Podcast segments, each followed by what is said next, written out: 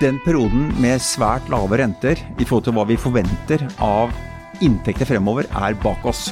Hos oss virker renten på en helt annen måte, fordi vi har så mye gjeld. Fordi vi har bare flyterente. Men det er ikke det noen i rentemarkedene tror i dag. Så det synger. Dette er Ness, en podkast fra Nettavisen.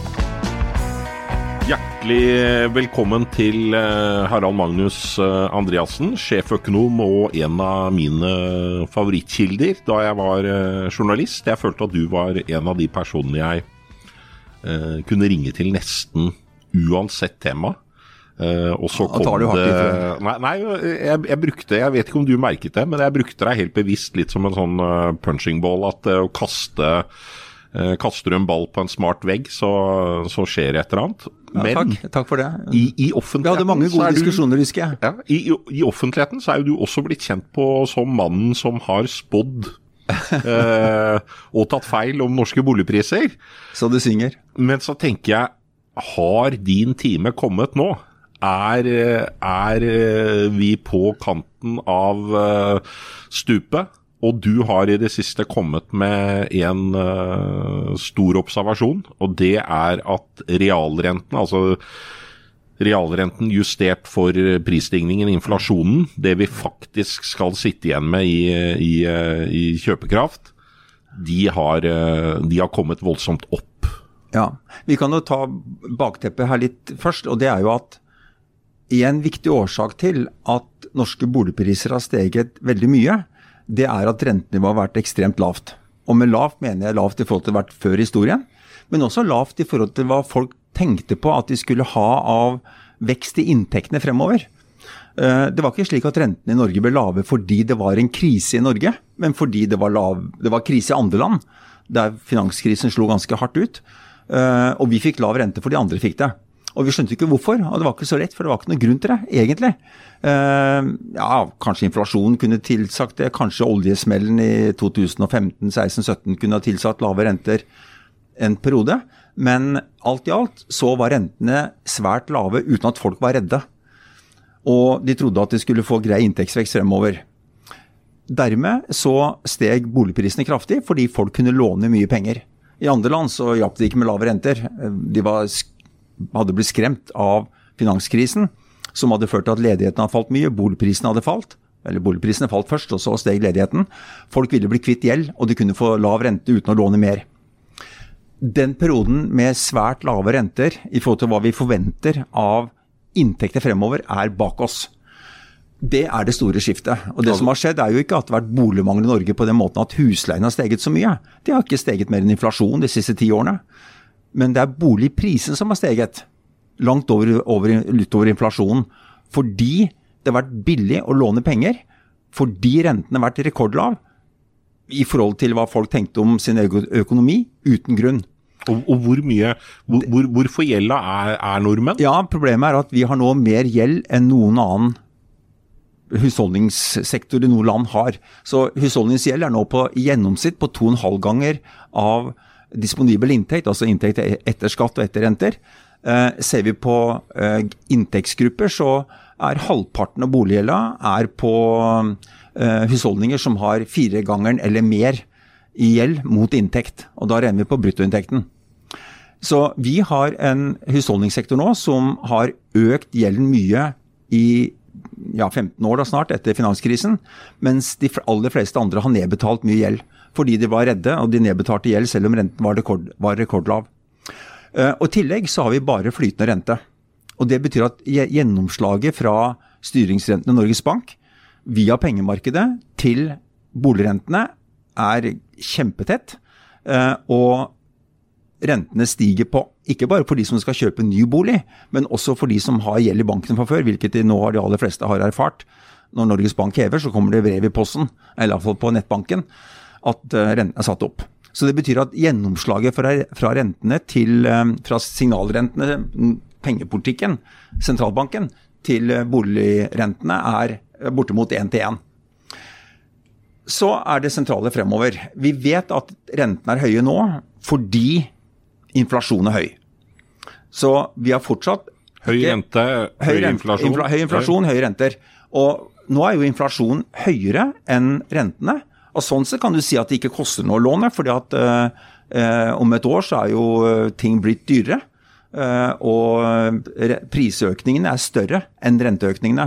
Så da kan du jo låne i dag da, og kjøpe noe i dag. Alt annet gitt, så skulle Alt man forvente at boligprisene steg med inflasjonen i hvert fall. Ja, det kan du godt tenke deg over tid også. Så da, da vil det være sånn at, du, at uh, høy rente i dag ikke gjør noen ting. Og noen økonomer sier til og med da da bør du ikke være så stresset på at folk skal betale avdrag. For nå, jo, nå stiger jo boligprisene. Nå blir du kvitt gjelda, da. Iallfall i forhold til inntekter dine. Inntektene stiger 5% Lønnsveksten er 5% og det er mye mer, i hvert fall godt mer enn normalt. Og dermed så blir reelt sett gjelda de lettere å betjene i fremtiden fordi uh, inntektene dine har steget. Og, det, er, ikke, det, det er helt riktig? Det er, helt riktig. riktig. Ja, det er helt ja. riktig for inneværende år, og delvis for neste år. Men når vi ser fremover, så vet vi har markedet for sånt. Uh, og du kan handle på det i alle land, ikke Norge direkte. Men vi kan, når vi vet vi har I dag har vi en styringsrente, i dag har vi en pengemarkedsrente rentemarkedene gjør vurderinger av, altså pensjonskassene og alle andre som investerer i sånne markeder, og bedrifter som låner, de gjør vurderinger. Hva tror de for noe at disse rentene skal være fremover? Vi har en tiårsrente, vi har en femårsrente, og vi kan regne ut hva markedet tror om rentene fremover. Og ikke bare det.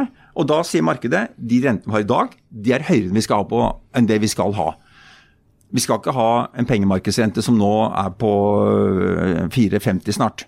Vi skal ned men neppe mer enn til ca. 3% fra der vi er i dag. Uh, 3,5 3 uh, Og så kan vi se på, i den renten som vi da ser foran oss der ute, hva, hvordan har den blitt sånn? Hvorfor er den høyere enn før? For det er mye høyere enn det vi har vært vant med de foregående tiårene. Og den er høyere ikke fordi vi tror at inflasjonen kommer til å bli høyere på varig basis. Markedsaktørene, som sentralbankene, tror at inflasjonen skal raskt ned. Og jeg tror de har helt rett. Inflasjonen kommer til å bli løst ved at vi bremser økonomien ned, slik at lønnsveksten kommer ned, slik at bedriftene ikke klarer å øke marginene. Da blir inflasjonen lavere. Og markedet tror, og jeg tror det er en riktig vurdering, at inflasjonen kommer til å bli helt normal, bare for å triste av oss det problemet vi nå er oppe i. I Norge som i alle andre land. Så inflasjonen, så, inflasjonen inflasjonen skal ned, kommer, rentene kommer, men, skal ned, skal men, ned, men ikke, ikke så mye. Og det, akkurat, og det betyr at det det egentlig koster å låne penger nå i dag, når vi tenker hva dette Og du tar opp et lån, og da vil det bli ut Hvis du ikke binder renta, da, da kan du se det umiddelbart. Mye, den faste renta er mye høyere enn det var før. Men den er ikke høyere fordi vi tror inflasjonen blir høyere. Den er høyere fordi vi trenger en høyere rente for å hindre at inflasjonen blir for høy.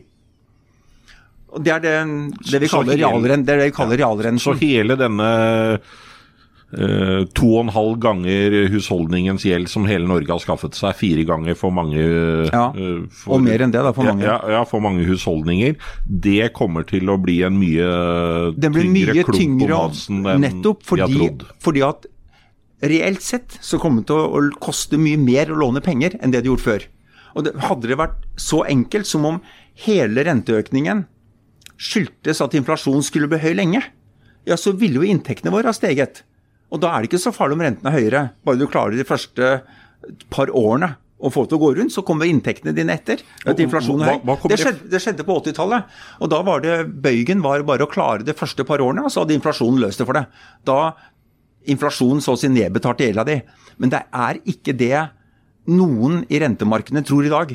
Og Det betyr at hvis inflasjonen skulle forbli høy fremover, ja, så ville rentene bli enda høyere enn det markedet tror i dag.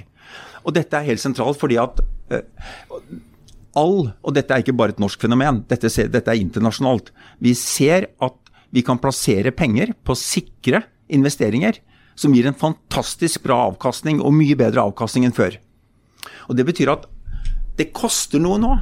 Og enten du bruker egne penger, eller du låner penger i banken for å kjøpe bolig f.eks., eller kjøpe et forretningsbygg i Oslo, eller hva som helst, så koster det mye mer enn før, og du har et mye høyere krav til avkastning. Så, så det betyr altså at hvis det ikke Hvis du skal uh, At den reelle verdien da, av en eiendom i Norge som i andre land, den reelle verdien har falt fordi kapitalkostnaden har steget fra et nivå vi aldri før har sett etter finanskrisen, hvor vi skulle redde stumpene, enda verre eller bedre under pandemien, hvor vi også skulle reddes det som reddes kunne, med ekstremt lave renter. Nå er vi tilbake til et rentenivå som vi hadde før finanskrisen, og som da gjør at kravet til avkastning og kostnadene ved å låne har blitt, reelt sett har blitt mye høyere enn før. Hvis enn det har vært over, hva, hva, tror du, hva tror du da vil skje om eh, norske boligpriser om ett år, to år, tre år? Ja, det vi kan håpe på, er at de flater ut, og så vokser inntektene over tid. Så kommer realprisen på bolig ned over tid. Men det, og det, det, ofte tar det lang tid å få boligpriser på plass. For det er jo ikke mange som trenger å selge. Eh, Det er først når mange må selge. De skal flytte, eller familiesituasjonen endrer seg, eller hva det måtte være. At du får brå endringer i prisene, og det er jeg ikke noe jeg er på ingen måte sikker på. Men at det er en betydelig nedsiderisiko på boligeiendom som på annen eiendom i Norge og andre land, etter at kapitalkostnadene har blitt mye høyere, og forventes å være mye høyere, ja, det syns jeg er ganske åpenbart. og, og realboligprisfallet er allerede i gang. Det er i gang, det er et godt poeng. Det har skjedd allerede. Så inflasjon er på, på la oss si seks, da. Og litt over det også nå. eh, mens boligprisene har vært uendret det siste året. Og Så får vi se hva som skjer.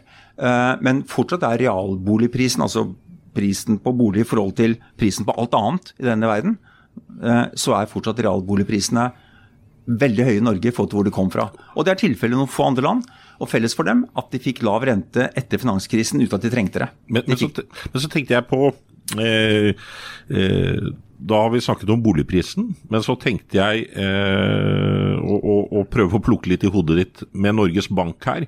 For da Ja. har vi da økte eh, økte realrenter, som du sier at vi særlig ser da fra markedene at, at dette må bli utviklingen i Norge òg. Men samtidig så har vi en sentralbank som er eh, fanget mellom barken og veden, fordi at de gjerne da de ser at vi har en inflasjon som eh, kanskje eh, spinner ut av kontroll.